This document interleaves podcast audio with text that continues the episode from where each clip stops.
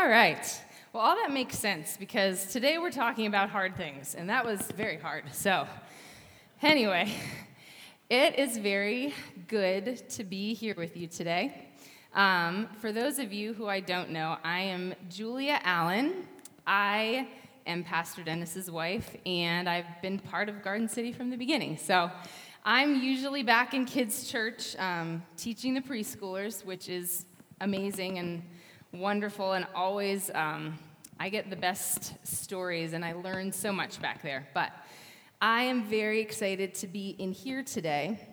Um, so let's get started. I wanted to start off today by asking this question Have you ever come across something that you read in the Bible that just made you go, What?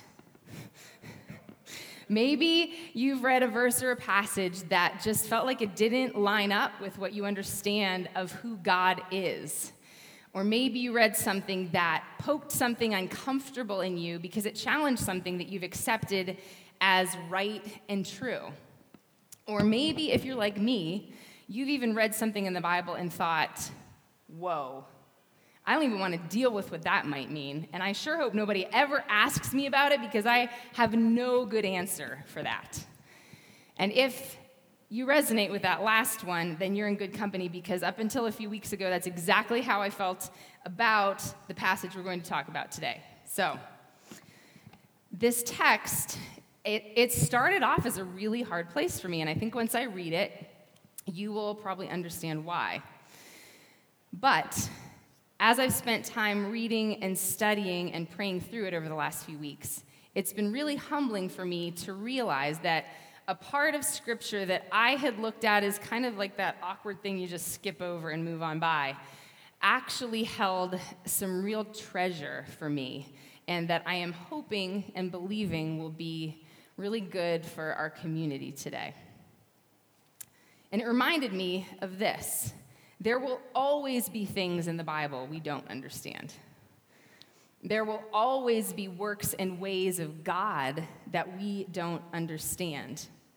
There will always be things that bother us or convict us or cause us to ask hard questions about our faith or about God and His work in the world and the people that we love.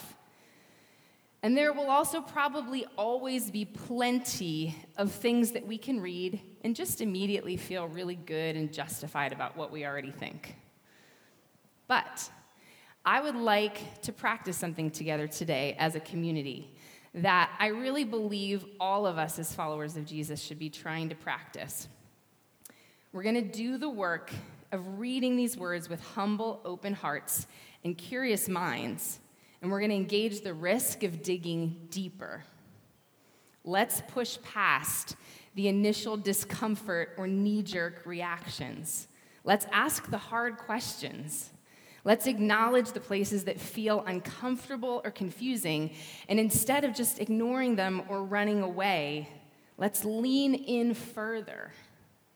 Let's try to trust that if God is who he says he is, that if He is really real, that He is more than able to hold up to our questions and our doubts and our confusions, that the mystery of His goodness and power and majesty and love might be more clearly and fully made known to us, not in spite of our questions, but because of them. Because He's a good father who wants his children to come close and ask their questions because that's how we know Him better. So, I'm going to pray and then let's get to it. Father, we do know and believe that you are good. We know that you are holy, that you are sovereign, that you are far beyond our comprehension. And also, you number the hairs on our heads, and you love us intimately. And you fashioned and formed us with intentionality and purpose and love and destiny. God, help us as we approach you with all of our stuff, all of our baggage, all of our confusion, all of our distorted perspectives. Help us to understand you a little bit better today. That we might know and trust in all the goodness of who you are. We love you, Father. In your name we pray. Amen. So, our text today is Mark 7 24 through 30. So, if you want to take a minute to pull out your Bible or your device, or you can follow along on the side screens that are really, really easy to run if you want to volunteer for the production team. So, I'll just read this. Jesus left that place and went to the vicinity of Tyre. He entered a house and did not want anyone to know it, yet he could not keep his presence a secret. In fact, as soon as she heard about him, a woman whose little daughter was possessed by an impure spirit came and fell at his feet. The woman was a Greek born in Syrian Phoenicia. She begged Jesus to drive the demon out of her daughter. First, let the children eat all they want, he told her, for it is not right to take the children's bread and toss it to the dogs. Lord, she replied, even the dogs under the table eat the children's crumbs. Then he told her, For such a reply, you may go. The demon has left your daughter. She went home and found her child lying on the bed and the demon gone. I mean, yikes, right? Tell me it doesn't sound like Jesus is just casually calling that woman a dog, right? So, let's do what we said we were going to try to do. Let's dig a little bit deeper. Let's try to understand. Let's ask some questions and try to figure out what's actually happening here. To do that, I'm going to start with a little background on this scene. The first thing we read is Jesus left that place and went to the vicinity of Tyre. He entered a house and did not want anyone to know it. So, right from the beginning, there's context that makes a difference. That place Jesus has just left is the region of Capernaum. And in that place, he had just had this encounter with the Pharisees. It's the story that Dennis taught us about two weeks ago, where the Pharisees traveled 90 miles to basically chase down Jesus and his crew and try to catch them messing up so they can discredit him. And they think they've done it. They try to call Jesus and his disciples out for not properly performing this elaborate hand, hand washing ritual before they ate. They essentially call Jesus and his disciples dirty because they didn't follow the rules the Pharisees had made up. And then Jesus looks at them and he confronts them, he firmly rebukes them, making it clear to them and to us that God was never interested in our religious performance, but that he cares about what's in our hearts. He calls them hypocrites who go through the motions of acting like they love God, but whose hearts are actually really far from him. Now, it seems that after that, Jesus is tired. And I think if we pause to remember that Jesus is both fully God and fully human like us, we can probably understand why. In verse 24, it literally says that Jesus goes not into the synagogue, not into a public square, but into someone's house, and he's hoping nobody finds him. Let's also look at the place that Jesus went to get away, this place called Tyre. Tyre is a very interesting place for Jesus to pick. It's a Gentile city, so predominantly not occupied by Jews. It's a busy, thriving economic center, and specifically, it's a place of great wealth and a place that's viewed by the Jews as unjustly wealthy. And that is because to build up all of their economic wealth, the people of Tyre had traded in ways that exploited their trading partners, including the Jews of Galilee. And then on top of that, Tyre is a place where paganism is widely and publicly practiced. And in fact, for Jews who lived in Jesus' day, it was the place that they would probably see the most extreme forms of paganism in the world as they know it practiced. And so ultimately, it wasn't a place that the Jewish people thought well of. It wasn't a place that they would want to be caught. The historian Josephus actually wrote that for the Jews, the people of Tyre were notoriously our bitterest enemies. I think it's interesting that a place that most Jewish people would not ever want to be seen is exactly the place that Jesus chooses to withdraw for rest and refuge. Pretty quickly, though, Jesus realizes he has not succeeded in anonymously hiding away, even in Tyre. By this point in Jesus' ministry, he is very well known throughout the Jewish world. Otherwise, the Pharisees would not have had any reason to be concerned about him. But not only is he known among the Jews, his name and his reputation have gotten out among the Gentiles. And we don't know exactly what the Gentiles living in Tyre would have known or thought about Jesus. But what we do know is he comes to town and the word gets out.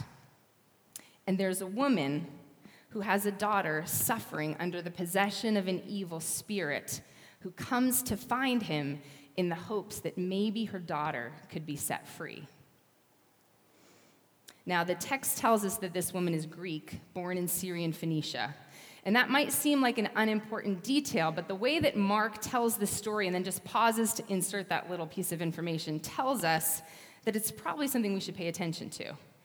And it is actually really important because it tells us why she is exactly the last person who should think she could show up and ask something from Jesus. First, she's Greek. That means she's a Gentile. She's not a Jew. She's not a part of God's chosen people. And she was born in Syrian Phoenicia, which is another way of saying she's from Tyre. She's part of this people group that the Jews see as pagan, ignorant, godless, and evil. And to top all that off, she's a woman. She doesn't have the resume, she has no right to be there. And all of that matters if we're going to understand how this exchange plays out. Verse 25 and 26 tell us that she found Jesus, fell at his feet, and begged him to drive the demon out of her daughter. And this is Jesus' reply. First, let the children eat all they want, he told her, for it is not right to take the children's bread and toss it to the dogs. Go ahead. Feel that. And then dig in a little deeper and ask the question why does Jesus speak to her like that? And what does Jesus mean? Now, like so many other passages in the Bible, this can be read in a variety of ways, and scholars and people coming from different backgrounds and perspectives might land in slightly different places on exactly what Jesus is trying to communicate here. Now, I know Pastor Dennis and Pastor Shack and other folks who have shared with us before have said this, and I'm going to add myself to this. We don't pretend that our understanding or interpretations of the Bible are infallible. We're reading what we believe is the holy word of God. We believe it's true, we believe it's for us. We don't pretend that our way of interpreting it is perfect every time. We are people just like every person who's come before us, every scholar, every student of the Bible who has read these words and tried to understand. And we are looking at them, we're doing our best to read the words and look at them in this larger arc of the scripture and the times and the places and the circumstances they're written into, and allow the Spirit of God to examine our hearts and our minds and guide us into understanding. And we will not get it perfect every time. But I do believe we can trust that when we approach our God with humility, He's faithful to lead and teach us. So that's what we're trying to do. With all that said, I believe that the most compelling and convincing way to understand this exchange that happens here is to recognize that Jesus is speaking to the woman in a parable, that he's not actually calling her a dog but he's teaching a truth through a simple and brief illustration. And what's really cool to me is that he does it very cleverly in this tongue in cheek sort of way by hijacking a common term that the Jews would refer in a very used to refer in a very negative and derogatory way to the Gentiles, the word dog. It was pretty common practice in the time of Jesus for people who were Jewish, even the rabbis, to take that word dog and use it to convey exactly what they thought of the Gentiles dirty, ignorant, ungodly, and surely less worthy of dignity than a Jew. But think of it like this he's likely in a largely Gentile audience. Sure, he's got his disciples with him and maybe a handful of other Jewish people who'd come with him, but he's in a Gentile city. He's in the home of a Gentile person or family, and he's telling this story. And I think of it like Jesus sitting down today with a group of progressive Christians and with a twinkle in his eye telling a story about those Marxist, godless liberals. Or sitting down with a group of immigrants and talking about those illegals. It's like Jesus is looking and saying, What's the worst thing you've been called? What label has been applied to you to dehumanize you? Let me take those words, let me empty them of their power to harm, and let me use them to tell my story. He even goes so far as to take that word dog and use a different form of it than the word that was used by the rabbis. The rabbis used a form that referred to just like a common street dog. But Jesus uses this much softer, more tender word that was the word people used to refer to a beloved household pet a dog that would be intentionally cared for by its master. It's also worth noticing that first, Jesus says, first. In the parable, he describes how someone would appropriately choose to ensure that their children were fed before they took their food to give to the dogs. And what he's pointing to here is the established order of God's redemption plan for all humanity. That salvation would come first to the Jews and then to the Gentiles. Remember, we have a God whose plan to save and restore began with one group of people, but is not limited to one group of people. This God who looked out across time and space and determined that the best way to bring about the rescue and restoration of all humanity was to begin in close relationship with one group of people, one chosen group of people, a people who were blessed to be a blessing, who were supposed to live in a way that showed the rest of the world the goodness and the glory and the love of God.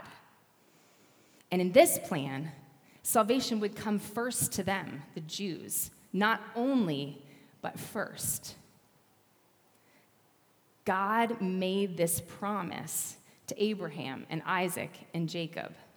And then he recommitted to that promise with Moses and the Israelites when he liberated them from slavery in Egypt. And honestly, what good to the Jews or the Gentiles is a God who doesn't keep his promises? He is indeed a promise keeping God. But that promise wasn't a limit, it was just a beginning. Now, somehow, Jesus manages to fit all this meaning into these first few words that he speaks to the woman. And here, to me, is where the story gets really interesting. This woman listens to what Jesus is saying, she receives it humbly and honors Jesus by accepting his premise, and she understands what he's saying to her. And that is actually really significant because up until now, every time Jesus has taught in a parable, we've been able to see hints, or the text has outright said that the crowds were confused, that they didn't understand what he was saying. And he's had to pull his disciples aside and specifically teach them what he meant in the parable. And this is the first time recorded anywhere in the book of Mark that a person hears Jesus teach in a parable and immediately understands what he's saying. And it's this Gentile woman from Tyre. This short, simple parable of the children and the dogs at the table has revealed to her the mystery of the kingdom of God. She grasps it and then she engages it. And the woman's response is bold and it's beautiful. Lord, even the dogs under the table eat the children's crumbs. Do you see what she's doing here? She's not arguing with Jesus about the established order. She's not asking him to break his promises. And she's not even trying to get him to take something that maybe was intended for someone else and give it to her or her daughter. But in this moment, this Gentile woman is seeing the kingdom of God more clearly than any of the Jews. She recognizes something in the character in the way of Jesus. Or maybe she believes something about him based on his reputation, maybe even based on his presence in a place like this. And she understands that the economy of God is not one of scarcity, but of abundance. She is essentially saying, Of course, Jesus, feed the Jews, but isn't there more than enough isn't there more than enough food for all of us? Why wait for seconds when there is so much now, so much goodness, so much mercy, so much love, so much healing, so much liberation to be found in you that even right now the crumbs are falling to the ground under the table just waiting to be eaten? Even now, even for me, even for my little girl. I wonder what Jesus was thinking in that moment. And we can't really know that exactly. But we know that he responds by telling her, Yes. For such a reply, you may go. The demon has left your daughter. When Matthew tells the same story in his gospel, he makes specific mention of the fact that Jesus tells the woman it's because of her great faith that she received what she asked for. Now, this story is just another example of the upside down nature of the kingdom of God. Remember, right before this encounter, we had Jesus' encounter with the Pharisees, these people who had all the credentials. They're Jews, they're members of God's chosen people. They're educated in the law, they have this vast knowledge, and they have this really good performance of strictly following every letter of the law to demonstrate that they are pure and they are holy and clean and righteous and deserving of God's love and salvation. But Jesus exposed them for the hypocrites that they were. They'd gotten really good at making it look like they loved God but their hearts were far from him. And now we have this stark contrast. This person approaching Jesus who has none of the resume or credentials, but everything against her. She's a woman, she's a Gentile, she's from Tyre. As far as the Jews are concerned, she is unworthy, unholy, unclean, and surely unwanted by a Jewish teacher like Jesus. But despite all of those barriers, she brings herself into his presence, throws herself at his feet, bringing nothing but her need, and contends with him, and casts her and her daughter's fate upon the mercy and grace of Jesus. A grace she believes is enough, is big enough even for her. The last shall be first, and the first shall be last, right? She is the one who receives from the Lord what she asks of him. So, I think that we've done some good processing together through a hard passage of Scripture. We've practiced trying to engage it with humility and curiosity and asking questions and trying to search out the heart and character of God in these words, trusting that He's able to handle our doubts and our discomfort, trusting that His Spirit is able to guide us into just a little more understanding of this mystery of the kingdom of God. But what does it actually mean for us? How can what we are learning shape us into more devoted, humble, healthy, whole followers, disciples of Jesus? First, it reminds us that Jesus comes for everyone. Nothing disqualifies us from being able to come into his presence. Nothing makes us unworthy of his love. And also, we can't earn it. No credentials, no knowledge, no resume, no performance can justify our place in his family. And that's true for us and for every human soul that we encounter in this messy thing called life, even the ones that are hard for us to love. Even the ones that we believe are so wrong, they are harmful. Even the ones who have hurt us. He comes for us, and He comes for them too. Second, we need to acknowledge that the kingdom of God is not one of scarcity, but of abundance. And then we need to actually live like that is true. And there's a question I think that we need to ask ourselves, and I'm honestly encouraging all of us to sit with this question this week. Because if I've, I've been wrestling through it, I, it exposes things that I wish I didn't see in myself. And this is the question is there an area of my life where I'm not truly living like Jesus is enough? Do I take all the money that I earn or any resource that comes my way and save it all up for myself? Do I hoard and stockpile things just in case I might need them? Instead of living with generosity, because deep down I'm afraid that I might not have enough for what I want or what I need.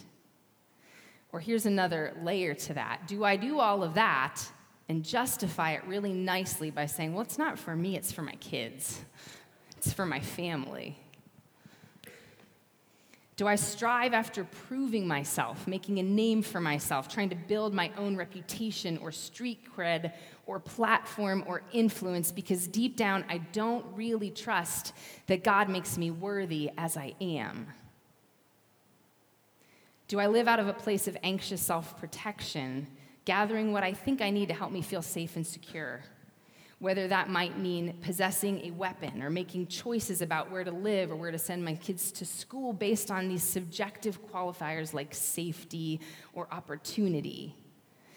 And hear me out on this one. I am not saying that it's wrong to make wise, prayerful choices about where to live and where to send our kids to school. But what I am saying is do we stop to look around and make sure that everyone has that same opportunity? Or are we content to elevate our desire for security and control over God's call to courageously risk to invite his kingdom to be manifest right here in our neighborhood? Maybe it's something else for you. Maybe, like some of these examples, it's even a good thing but if there's something that holds your trust or your comfort or your sense of security more than Jesus, it's worth examining. And third, I think we've got to acknowledge our weakness and admit our need to receive from the abundance of Jesus. As long as we think we've got things covered ourselves, as long as we live like we have to take and gather and grasp for control, as long as we operate from our own strength, our own intelligence, our own hustle, our own supply, we are missing out on being filled, healed, liberated, and made whole by the abundance that Jesus has to offer. If the woman hadn't acknowledged her hunger, she never would have been fed from the table of Jesus if she hadn't had admitted her desperate need, her daughter may never have been freed from her bondage. We have to admit our need to receive. Friends, in Jesus, there is more than enough for us. There's more than enough for all of us. Where do we need the healing and rescue of Jesus? And do we have the courage to admit our lack and throw ourselves before Him, bringing nothing but our need and trusting that in His abundance is enough for us. That in the merciful overflow of His grace is exactly the measure required to meet our need. Let's pray.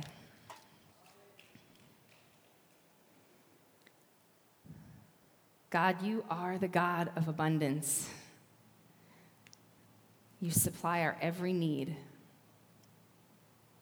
And yet, so often we still exist with needs, often needs that are really cleverly hidden away so that nobody can see we have them. Would you open up our hearts? Would you humble us? Would you help us to acknowledge to ourselves, to our community, to you, the needs that we hold and trust that you're able to fill them? We love you, Father. In your name we pray. Amen. うん。